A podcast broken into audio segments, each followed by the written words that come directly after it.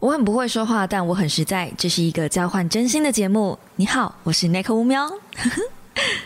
我兄弟。Hello guys，欢迎来到乌喵的备忘录。星期一的一大早，你还好吗？大家早安。好的，那么上个星期的闭嘴的艺术，请问各位都去看说书了吗？说书影片看完了吗？这本书呢，其实我给他的评价非常非常的两极，我自己个人就给了两极的评价，因为我没有很喜欢他的文笔。可是我那是说书里面讲的嘛，就说我觉得他的文笔很反复，然后很破碎。他的文笔到后面比较好一点，就是。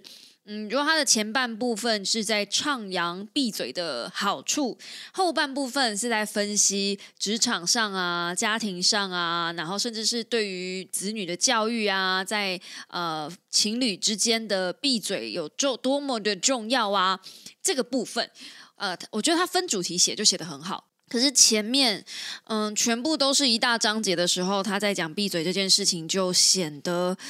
呃，有一点混乱，就是包含闭嘴这个行为有多重要等等的。大概到我看看哦，大概到第七章节之后会好很多哦，第六章节之后会好很多。大概一到五，呃，就是一团混乱。一到五，我觉得根本不用分章节，一到五就是一个大章节，然后大家可以呃看每一个小章节就好。那如果你没有看过《闭嘴的艺术》呢，就是我的说书的话，我是建议你可以去看一下啦，因为我自己觉得我已经把那个《闭嘴的艺术》前面一到五的章节重点都已经整理的非常好了，在说书里面，我觉得我已经就讲的很完整了。脆尬传播是这样讲吗？台语 那个那个叫什么口水？哎，不是口吐白沫，反反正也差不多了啦。就是把我能够给大家的重点都已经在那里面讲完了。一百五十块以上的会员小猫呢，就是 YouTube 那边一百五十块。的会员小猫要记得去看《闭嘴的艺术》的整理资料，我到时候会把后续再补上，就是包含第七章节之后的重点。那今天呢，可能会来跟大家分享一下这本书我收到的，就是我看完之后的感想，以及我最近发现闭嘴这件事情有多重要。嗯，一些实际案例。好，那首先，我觉得在职场上，大家应该现在听到的时候，如果不是在上班的路上，很可能就是正在上班中或刚下班。我不晓得在同事之间有没有那种喋喋不休的人。我先自首，I am，好不好？我是，你不要给我开口的机会。你一给我开口的机会，我本质上是停不下来的。我是很喜欢说话的人，与此同时，我也是一个紧张的话，我就会一直讲话的人。所以，其实我是利用不断快速的堆叠文字来掩盖自己紧张跟嗯，可能有点不确定性这样。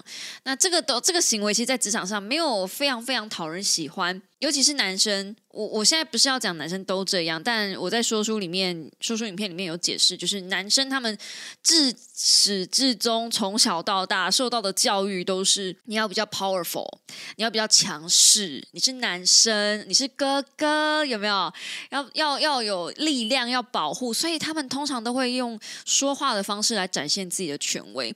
这种行为，其实，在男生身上，关于展示权力这件事，他们。比较难闭嘴。我其实很久很久以前，还有在出席一些 YouTube 聚会的活动的时候，我有发现，就是像阿婶啊，或者是阿迪啊，他们私下的语速都超快。你们一定觉得我的语速很快，可是我的语速不到他们的一半，他们的语速可能还要在我的语速再加一点五，甚至是有加二。可是志奇就不会，我不知道是因为志奇。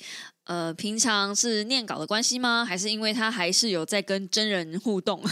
真人互动就是，如果说平常比较没有在跟一般的下属沟通，不太需要跟真人沟通，他只需要在线上打字跟人沟通的话，我发现这样子类型的人，他会。知道要怎么样调整自己的语速，然后会有比较有感觉自己哦，不能说话太快。真的跟阿婶，尤其是阿婶，真的印象太深刻了。就是有时候他快到我其实不太听得清楚他在讲什么，我要从下一句话猜他上一句话。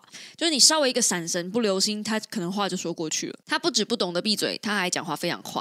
对，可是阿神不算是一个喋喋不休的人，他也是一个拿到麦克风才会开始表演的人，不然平常他也是私底下非常非常害羞的一个男生。诶，怎么会讲到他？OK，好，反正我只是要讲办公室，因为我们今天要来讲办公室的一些闭嘴现象。我相信只要是而且是礼拜一嘛，大家礼拜一经历过最痛苦的事情，除了上班打卡之外，大家经历的最痛苦的一件事情就是开会吧。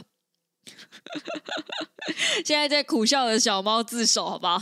礼拜一我真的不知道为什么有什么好开会的。你六日两天都放假，到底有什么好检讨的？检讨礼拜五我玩的太开心吗？好，不知道了。但反正礼拜一的会议好像是一个命中注定的事情。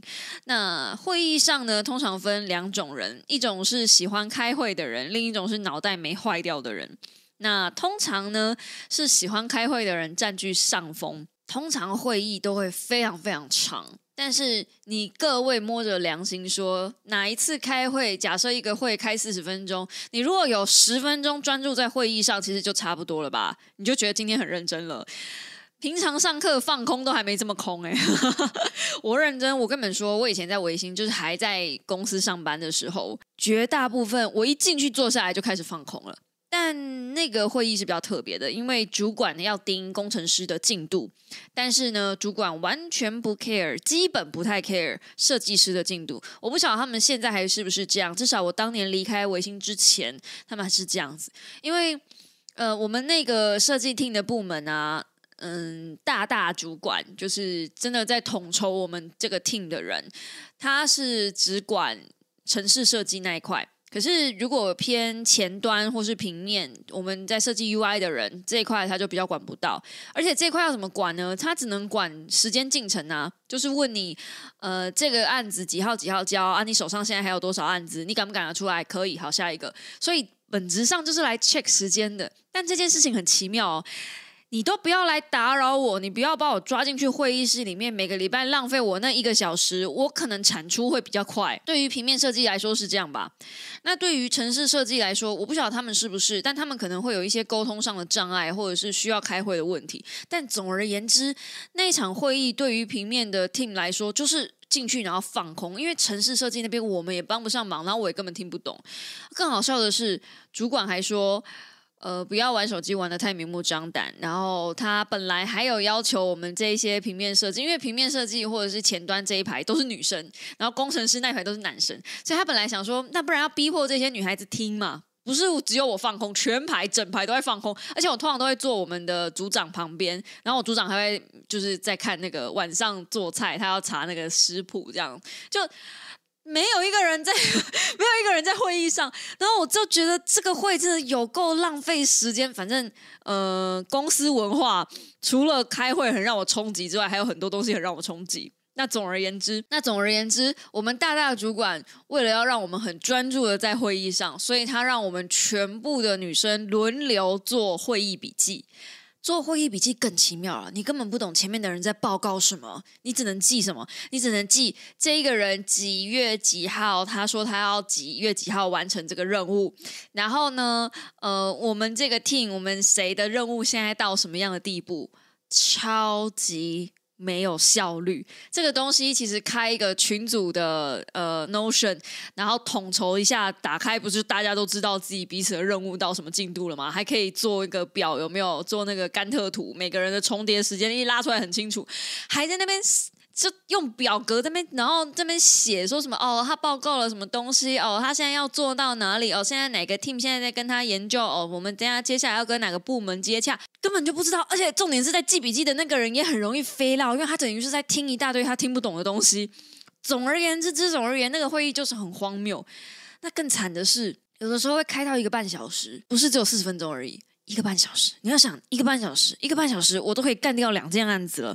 好，那反正呢，我要讲的是，其实开会这个东西，你我都知道，就是我相信全世界都知道，它是个没意义的事情。开会这东西能短就短，大家把重点讲一讲，对不对？我不是说，我不是说会议不重要，会议还是很重要，因为大家要知道彼此的任务。然后要互相协调，有任何需要帮忙的，其实真的应该在会议上提出来，然后开会共同讨论一些呃需要讨论的项目，但不是变成任务导向的报告。总而言之，之总而言，会议应该是能短则短。嗯，那书上建议呢，很多人都会说会议是呃能短则短，大概是在三十分钟。很多人我们抓开会大概都抓三十分钟吧。像我刚刚说那开一个半小时，那已经是大大会议了。那其实书上建议会议应该在十五分钟以内，可以小就小。不要一口气抓所有人来，像我刚刚举的那个案例，如果以我们公司那当年那个情况来说，根本就不需要抓城市呃设计厅的人去开会，抓城市厅的人就好了。就是你抓你需要了解任务项目的那些人出来开会就好了，不需要让所有人都在那里听开会。我是这样想的啦，对，但。我不知道，有些公司文化还是很希望就大家都能够参与嘛，就是它的出发点都是利益良善，但是最后都是浪费大家时间。好，那当然呢，你也可以说不，但我知道在台湾是没有办法做到这件事情的，就是你没有办法对于开会这件事情说不。但本质上呢，嗯，他是这样子建议啦，对，我们书哈看看就好了，不用因为看一本书，然后就搞得自己没工作，嘿，就看看就好了。好，那接着呢，要问自己。为什么要来？就是你如果在会议上，你想要发表言论，你一定要问自己：为什么我要说话？嗯，你这个说话可以达到什么目的？然后你这个起头，你有办法延续这个对话吗？有为某个人的发言提供答案吗？我想说的话重要吗？我知我知道这些问句听起来很像是有点过度焦虑的人。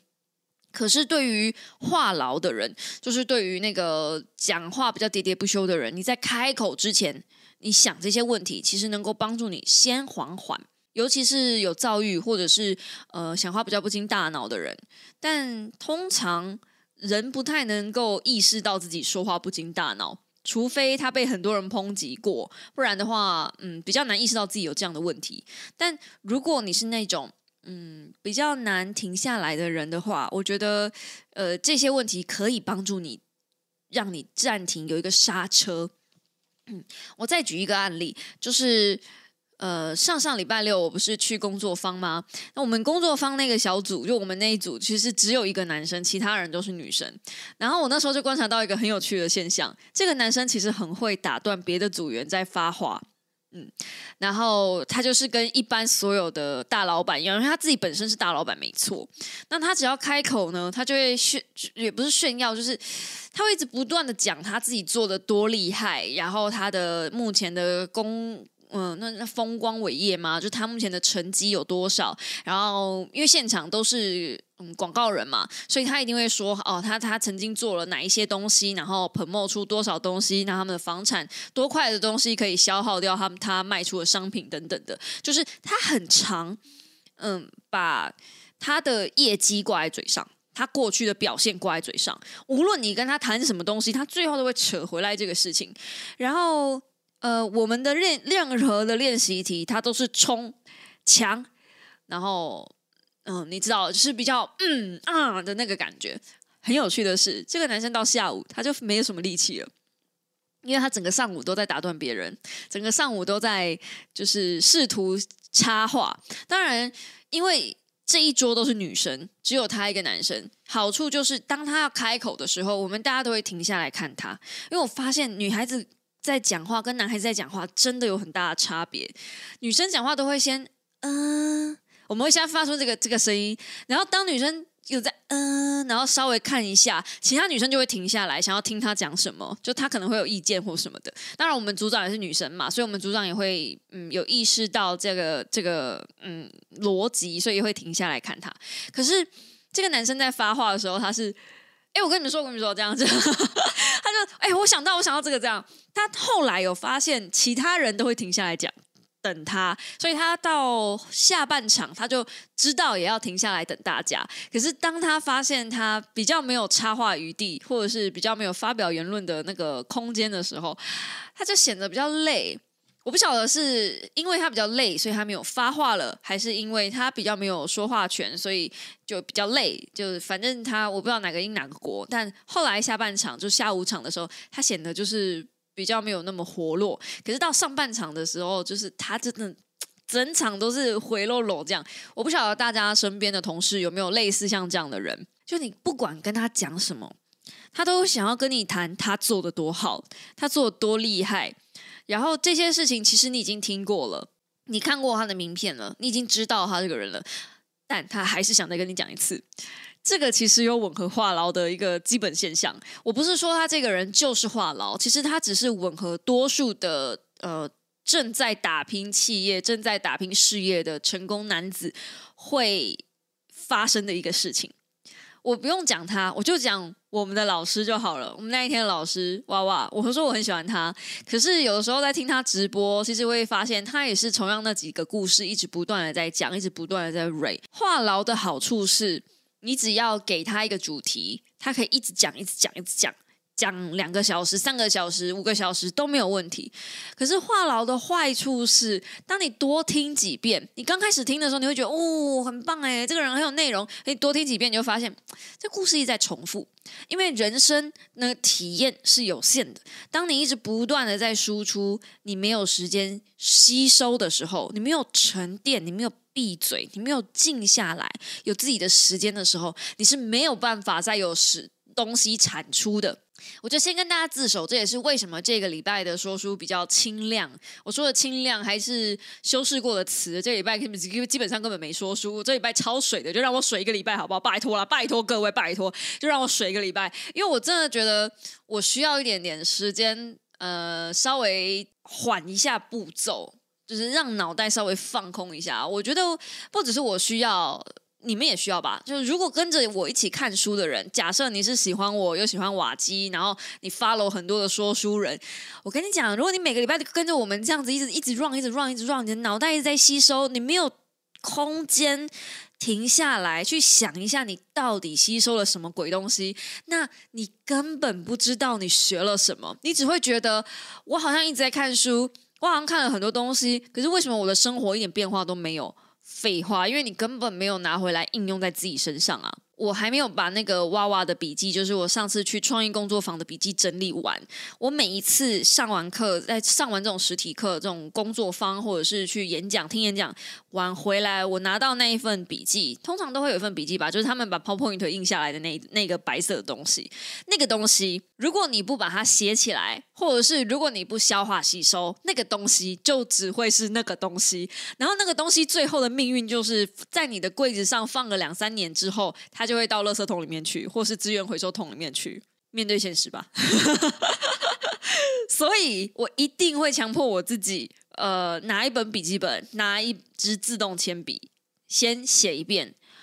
可能是照着上面的写，然后也有可能是我印象比较深刻上课的片段，我会把它补充进去，像是双响炮的点子，或者是嗯老师补充的一些东西，然后就把那一份。笔记完整，先用铅笔写完之后，然后我会再用圆珠笔再腾一次，或是用钢笔再腾一次，然后再把自动铅笔的痕迹擦掉。也就是说，我上课学了一次，回家内化整理了一次，然后再用钢笔再写一次。这三个步骤呢，我觉得才是比较认真的，能把一套学习的系统做内化，而且是刻在脑子里一辈子都不会忘记的。对，那。我没有要求小猫们做这件事情，是因为我觉得大家对于阅读本来就是有一点点，just just a little 排斥吧，perhaps。我一直觉得在我的频道哈，嗯，跟瓦基的频道有一个很大的差别是，我觉得在瓦基那边大家都是有学习心态的，不是说我的频道没有，是我的频道的小猫们更重视生活。我们喜欢工作，我们喜欢学习，我们喜欢成长，我们喜欢阅读。但与此同时，我们也想要放松，我们也想要生活。我们是一个像一朵花一样，我们每一个东西都要顾着，然后同步升上来。但是瓦基他们那一边，或者是其他说书人那一边，他们给我的感觉，或他们整个粉丝的群众感，给我的感觉就是冲冲冲。给出新信用前冲，这样就是他们会一直一直学习成长，一直成长，一直成长。就是我们要变得更好，我们要变得比，比如说明天要比昨天更好之类的，就是一一一一直一直长，一直长，这样要一直学很多东西。瓦基的狼性可能没那么凶，其他的说书人狼性会更凶一点点。所以我觉得瓦基的呃群众跟我的群众可能也许重叠度会高一些些，但瓦基那边又再多更强一些些。这样对，那我自己觉得。小猫们跟着我看书，然后看了这么久，然后我在社群里面，嗯，看小猫们的一些留言啊。你们不要看 DC 群，我好像都没出现，我都没发声音，但是每一则大家的留言都是会跳通知的。你们只要有在 DC 群写任何的话，我的 IG 不不是我的 IG 啊，我的手机上面就会跳。跳通知，所以任何一句话，哪怕是再垃圾的话，我都会看到。包含大家在抱怨工作上的事情，包含大家可能只是在闲话，包含大家在贴梗图，真的我都有看到。然后 I G 更不用讲了嘛，如果你们有人在 I G 私讯我，我是亲回，因为我没有团队，就我而已。就那那天还有那天我去呃广告。就是去那个工作坊，有一个小猫还说，有小猫嘛，就是我的那个队长还说，哈，你做到这个程度，不是应该要有团队了吗？我想说，团队这个东西又不会随着订阅数喷出来，这个东西是你自己要有没有的啊？对啊，我我我没有想要做大，所以我本来就觉得现在这个样子很好。我我不想要带大家冲到一个人生高峰，与与其说。带大家冲到人生高峰，赚很多很多钱，然后嗯有房有车之类的。我更想要让大家找到自己最舒服的那个 point 点。就像我常说的，平贴水面飞行，不要掉到水底下去。这就是我们这个频道的哲学：平贴水面飞行，然后不要被演算法淘汰掉。那就是我们这个频道的哲学，好不好？老二哲学，这样算老二哲学吗？我们就是。嗯，就是在一个水平线上做一个很舒服的自己，在繁忙的工作跟过跟过度懒散的那一个中间线上抓好那一条线，然后你就能找到，即便不用赚很多钱，也可以很舒服的过生活。啊，既然都讲到这里了，我们就在题外话讲一下。最近呢，YouTube 啊，在大量砍演算法。我不晓得大家有没有发现，最近百大的 YouTuber 应该百大吧？就你百大可能不太明显。嗯，流氓的频道最明显。大家如果去看流氓的频道，他原本的影片一直都还可以有二三十万，好一点的可能有破百万的点阅率。可是他最近这几支影片都只有三三五万、三万或五万。这个差异很大哦，而且对于他这么大的频道来说，其实差异是蛮大的。那你说他可能有人设翻车的问题嘛？我们再看其他人，我还要去观察其他三四十万点阅的，除非主题特别，像是美妆那一种，他们有一些固定客群会喜欢把他们的东西当白噪音在放，不然的话呢，大部分的人都在掉流量。不然他们就是有做一些什么事情去改变他们的频道的策略，让他们不要这么繁复的，不要这么压力大的去产出他们的影片。像文森说书最近也露脸在做说书了，就是类似像这种感觉，感觉让观众察觉到说这个频道是有在更新的、有活水的这种感觉。那你们如果看我的频道呢？诶，我最近是不是 Podcast 也有开始有这个影片的产出啦？所以我其实是默默的有点把主力挪到 Podcast 去，这个是有原因的，有缘由的啊！听我讲，这个缘由很简单，我发现最近大家要么看影片呢，就是要一分钟以下。最好三十秒，要么看影片呢，就是要四五十分钟当纪录片在看。那如果说四五十分钟当纪录片，或是当一支完整节目在看的那种，都会去跑去找九妹，或是跑去找阿迪那种有大型团队可以帮他们做完整企划，或像 Hook 这样子。对，那这种影片娱乐效果也会比较多。再不然就是听 Podcast。现在已经没有人愿意盯着荧幕看四十五分钟，就是只是看一个人在一直不断说话，没有人。那像我以我我做的影片，就是那种六到八到十五分钟这种这种影片呢，嗯，我相信以后的时代会越来越少。对，然后我也发觉了，如果说对 YouTube 来讲，我做十五分钟的影片。他也不帮我推播，我做八分钟的影片，他也不帮我推播。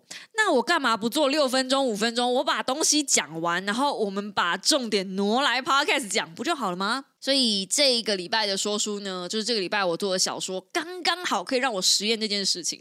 因为小说它也不能讲太多的字，小说也不能讲太多东西，加上它是悬疑推理小说，然后那本小说真的是不能讲没内容，它真的很好看，但真的很爽。然后真的没有任何学习，没有不能让你学习到任何教训的那一种，真的就是纯粹的爽书。没有任何一丝的水量，就是就是你知道的，没有任何一丝含金量，没有纯粹的爽书。然后我写脚本也是硬挤挤了两千字，我平常都是五六千字、四五千字、四五千字这样跑。那一本小说我只是写了两千字，还是应急的，你就知道那本小说多没有东西可以写。所以我把所有的东西都挪到 Podcast，所以下个礼拜的 Podcast 就是完整暴雷那一本小说，然后这个礼拜四的说书就是在分享那本小说。但是我的我要讲的是，既然都一样，那为什么我不放推呢？既然我放推了，我们就可以平贴水面飞行，然后把更重要的资源挪到呃。就是其他地方来，像是像这样子，我比较不用写稿的地方，然后我也可以呃比较讲真心话的地方。扯远了，我一直在扯远，我才应该要去看看闭嘴的艺术，对不对？But anyway，我想讲的是呢，像我们这种话痨啊，像我们这种话痨啊，最需要的呢，就是如何让我们闭嘴，对吧？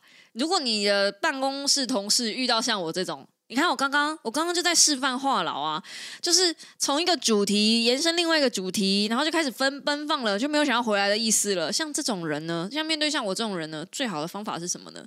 一，你偷袭，这一招是作者讲的，就是直接买一本《闭嘴的艺术》丢在他桌上，请他闭嘴。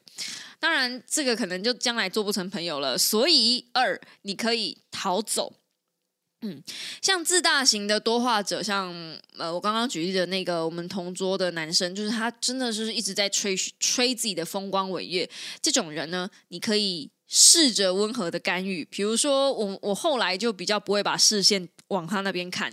就尽量不要跟他有太多眼神接触，他就比较不会再炫耀了。不然他真的是会就是抓着你就一直讲他自己做了多少事情，就没有很想知道。对，所以我就呃就是逃，对逃。然后接着呢，呃，善用肢体语言，这是作者讲的哦。微微转身，避免眼神接触，拿手机起来看等等的，就是你懂吗？我我现在正在忙，哦，在忙，在忙这样。接着呢，你也可以试着打断对方，然后呃或者。呢，你也可以预先建立界限，比如说我真的很需要睡一下，或者是我真的很需要现在专心的把这个东西看完。嗯，我国中的时候有几个朋友是呃很不长眼，就是会在我看书的时候坐在我的对面，然后一直想跟我聊天的那一种。然后这个时候呢，我如果真的被他烦到一个受不了了，我就会停。就把书换关起来，然后我就跟他讲说，我现在真的想看书，而且我是非常非常凶的那一种，因为我真的很讨厌有人看小说，在我看小说看到一半的时候打扰我，包含我妈也是，就我妈会一直想跟我聊天，想跟我聊八卦，想跟我聊各种明星，这个这个礼拜又遭遇了什么艳遇之类的，然后我那时候都会跟他讲说，哦，你没看到我在看书吗？就是 我就我会直接把他。挡开哈，你你可以试试看哦，你可以直接把它挡开。当然，这关系要够好啦，因为通常被我这样凶的都是闺蜜或是妈妈，嗯，所以我闺蜜很少。好，然后接着呢，嗯，你也可以呃利用，就是跟他讲说，好，那这件事情我们可以之可不可以之后再聊呢？那如果说跟你说话的这个人呢是想要跟你机会教育的话呢，你就。釜底抽薪，很认真的把他的话听完，然后从他的话里面找一些重点，然后快速的跟他讲说，所以这段话对话就是重点一、重点二、重点三，这样吗？尽量就是把它截断，你知道的，就是不要让他继续下去了。好。那接着还有一招是建立暗号，建立暗号这个我觉得很可爱。他就说有个朋友跟他话多的老公会一起研发出一个暗号，为的是帮他应付团体性的场合。当他要开始滔滔不绝的时候，他就会把手，女生就会把手搭在她的男朋友身上，搭在她老公身上。她也没有让她老公难堪，就是她也没有当众指指她老公说：“哎，你不要讲这么多话了，这样大家不好意思。”她也没有做这件事情。那相反的呢，她用肢体表达了亲密接触，然后还可以。提醒她老公说：“哎，你说的话有点多喽，是不是要让别人发言呢？”这样子，我觉得这个小 people 很棒。对，好，那我们因为我已经在说书里面有提到说，就是闭嘴是有多好多好的事了嘛。那接着，我觉得可以分享一下我在这本书里面看到的另外一个养儿育女的闭嘴法。就对于养儿育女啊。我们身为家长的我们呢，也应该要闭嘴。那这个部分呢，我因为不是妈妈嘛，因为我没有当过妈，嗯，所以我只能用女儿的身份来分享。那我看完这个章节，其实我蛮有感的，就是家长，尤其是台湾的家长，其实很容易会把小孩子捧在手掌心上，怕碰了，怕磕着了，这样子。就是毕竟大家都只生一个，尤其是在我们家的状态，我妈更是只有生一个，所以她平常会讲很多，或者是以前我求学阶段的时候，她就会讲很多干预我的话。其实有的时候还真的蛮希望她闭嘴的，但其实我们都知道，那个是爸爸妈妈担心小孩的表现。某种时候，其实如果你是希望孩子主动来跟你聊一些心事，你反而不应该一直去问他，就是应该耐心的等候，等孩子来找你诉说。当一个倾听者，其实最大的嗯技巧就是闭嘴。可是很多的倾听者是做不到这件事情的，包含我老公也是。其实有的时候我只是在跟他讨论脚本而已，他都可以跟我翻旧账，然后跟我吵架。就这他翻的旧账跟我的脚本其实也没有绝对的关系，可是他就可以因为这样，然后想到一件过去的事情，认为用那个案例、用那个事件、用那个过去我发生过的事情，然后他就可以用这个来扳倒我。想要试着说服我，我的脚本里面有不正确的地方，应该要注意。可是因为他做这个举动，所以他把战火挪到另外一个地方去，变成是翻旧账来吵架。对，所以我才会说闭嘴其实很重要。当你就是倾听的对象，这个人来找你倾诉，他有的时候不是要答案，甚至有的时候你也不需要扳倒这个人，你不需要赢过他，你不需要发表一些很高的言论，好像我是你妈，我是你爸，我必须要比你聪明。其实没有这个必要性。谁说家长就一定比孩子聪明？有的时候是你跟孩子一起成长，因为孩子在面对的东西，想必我们都已经面对不到了吧。我相信九岁的烦恼，呃，现在的九岁的烦恼，跟我们当年九岁的烦恼，铁定是不一样的。我九岁的时候还没有 iPad，我九岁的时候也没有平板。可是未来的小孩子九岁，我都已经没有办法想象他怎么跟 AI 就是共处了。到时候我如果真的生小孩，假设万一不幸我真的怀孕了的话，我不是说生小孩不幸，我是说我怀我老公的孩子很不幸。假设万一真的发生那件事情的话。那你们想想看，我要怎么跟我的孩子沟通？他今天跑过来说，咚咚咚咚跑过来跟我说：“妈妈，那个 AI 我要怎么设定？我他都跟我聊天都好奇怪。AI 说那个小孩子不是不是送子鸟飞过来的，小孩子是爸爸妈妈做了一些什么事情啊？这个上面写什么？什么叫做做爱？他应该不会来问我，他应该会问 ChatGPT。但总而言之。还是不要生小孩好了。祝祝各位父母好运！我现在都已经不敢想象你们怎么养小孩了，所以我才会说，父母要做的事情不是急着去抨击你的小孩，或是急着去给予你的小孩任何建议。如果你希望你的孩子在二十岁甚至三十岁的时候拥有独立自主的力量，你不觉得他三岁？五岁就应该要学会独立自主吗？应该试着让孩子去先解决问题，他真的解决不来了，我们才会出手去帮他。但是现在很多的家长都是呃急着就要出手帮孩子哦，你不行啊，你一定不行啊，这个我来，我来，我来，你怎么知道他不行？说不定他行啊，说不定你错过了他表现的机会啊，他也许想表现给你看，结果没机会了，那怎么办？我当然啊，因为我没有小孩，所以我我。呃，听我讲可能会觉得有一点点嘴软，我自己也讲的有点嘴软。不过我现在讲的呢，我现在讲的这一套呢，不是随随便便说的。我现在讲的这一套，蜜雪儿·奥巴马，他的母亲就是这样教他的。人家至少养出第一夫人，是吧？人家养出第一夫人，我们应该可以学一下吧。所以奥巴马其实不是奥巴马，蜜雪儿奥巴马，他也是奥巴马啦。就是蜜雪儿奥巴马也是这样子在教他的小孩子的。他不会急着马上给小孩子答案。当小孩子跑来找他求救的时候，他不会马上就第一秒给他答案。他是会带着孩子一起去思考，有什么可能性，有什么他不能做的，就是他们能做，有什么他们不能做的。有什么是他的身为家长能够帮得上忙的？有什么是身为孩子的做得到的事？他不会急着就马上就伸伸手出去干预，对。可是嗯，亚洲式教育啦，我不要讲，我不要再拿我妈出来编了。亚洲式教育通常，呃，就听到孩子在讲一些功成名就啊，或是未来想做什么啊，第一个直觉就是，哎，这个赚不到钱呢。我编一下我爸好了，这种时候我老是在编我妈，哎，我可以编一下我爸。曾经，曾经。我跟我爸讲说，我想要去小公司、新创公司工作，然后我就问他说，我想去这间新创公司工作，还是去那间大公司工作好呢？那我爸就跟我讲说，当然是选大公司，小公司你学不到东西，小公司马上就倒了。那后来呢，我我就跟我爸讲说，我想要学室内设计，我将来想要念室内设计系，就是类似相关的。然后我爸就说，你念室内设计系会饿死，因为他是做营造的。他是最初一开始盖房子的那个人。他说：“现在台湾的室内设计都是给营造先包了，你念室内设计系可以干嘛？”哦，你要想哦，这段对话是发生在二十年，至少二十年前。那个时候的室内设计系真的是不能干嘛？但你们看现在的室内设计系，台北的室内设计系，台北多少室内设计系啊？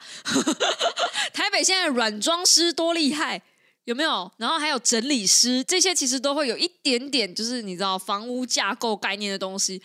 我真的是，唉，当年念想念广告呢，被我妈打枪；后来想念呃室内设计呢，被我爸打枪。但这两个人就是生出来天煞孤星，是不是？生来克我的是吧？好了，那反正呢，总而言之，之总而言呢，我我都不知道我现在踏上 YouTube 这条路，到底是该谢谢他们，还是应该怪他们，没有让我去好好发挥长才。那我只是要说。当孩子做出一个这样子的决定的时候，你可以陪着他分析优劣，或者你根本就闭嘴，就让他去做他想做的事情就好。他会做出这个决定，一定是出于他自己的喜好。如果他真的碰了满头包，然后全身是血，全身是伤的回来的时候，这个时候身为家长的你才有一点余力，去拿 OK 泵，去拿急救箱出来，这才是你身为家长应该做的事情，而不是让他不受伤。我觉得大家真的太宝贝自己的孩子了。希望这段对话，我将来如果真的不幸有小孩的时候，我可以播给我自己听。你们就提醒我，然后将来我如果变成妈宝或者孩子宝的时候，你们就自己说 那会我去听你第几集的 podcast，你看看你自己是怎么讲的。我就等等着未来的我来等着打我现在的嘴脸。哎呸呸呸呸呸呸呸呸呸呸！我不会有小孩。好了，好了，那今天的 p 开始就到这边，短短的搞一个段落啦。我真心觉得《闭嘴的艺术》后面很好看，它是一个前面你会有点困惑，不对，前面会困惑吗？前面一开始是五分，然后慢慢四分，然后三分，然后四分，然后嗯四分得一分得一本好书这样，哎，开高走低，最后平盘收尾，嗯。还是股票术语比较适合我，非常非常推荐大家可以找来看一看，而且里面的用语非常简单，也非常口白，是那种我觉得没有很距离感的工具书。对，然后又在讲闭嘴这件事情，也是市面上比较少见的题材，真的推荐大家可以去书局来翻一下，可以去至少可以去做个测验啊，就是做一下是不是自己是不是话痨，很有帮助。好的，那么我们就下个星期一，下个星期一呢是要聊呃《宾客名单》这一本小说，嗯，正在剪他的说书，然后说书是礼拜四上，然后下礼拜一会上《宾客名单》的小说暴雷版，所以下礼拜一就敬请期待。如果你不想看这一本，就就是真的是没有任何含金量的小说，你不想浪费你的人生的话，那你就等下礼拜一，我跟我家老公 D A 会一起。我们两个会一起讲这本书。先跟大家就是说声抱歉，那一只我剪就是应该会零碎，因为那一本书如果要单纯讲叙事的话，单纯讲故事是一个非常困难讲的故事。下礼拜你们听就知道了。我希望你们听得懂，然后我也希望我剪得出来，因为真的讲的好零碎，我的妈呀！好了，那我们就嗯，下礼拜一同一时间早上再见喽，大家早安，拜拜。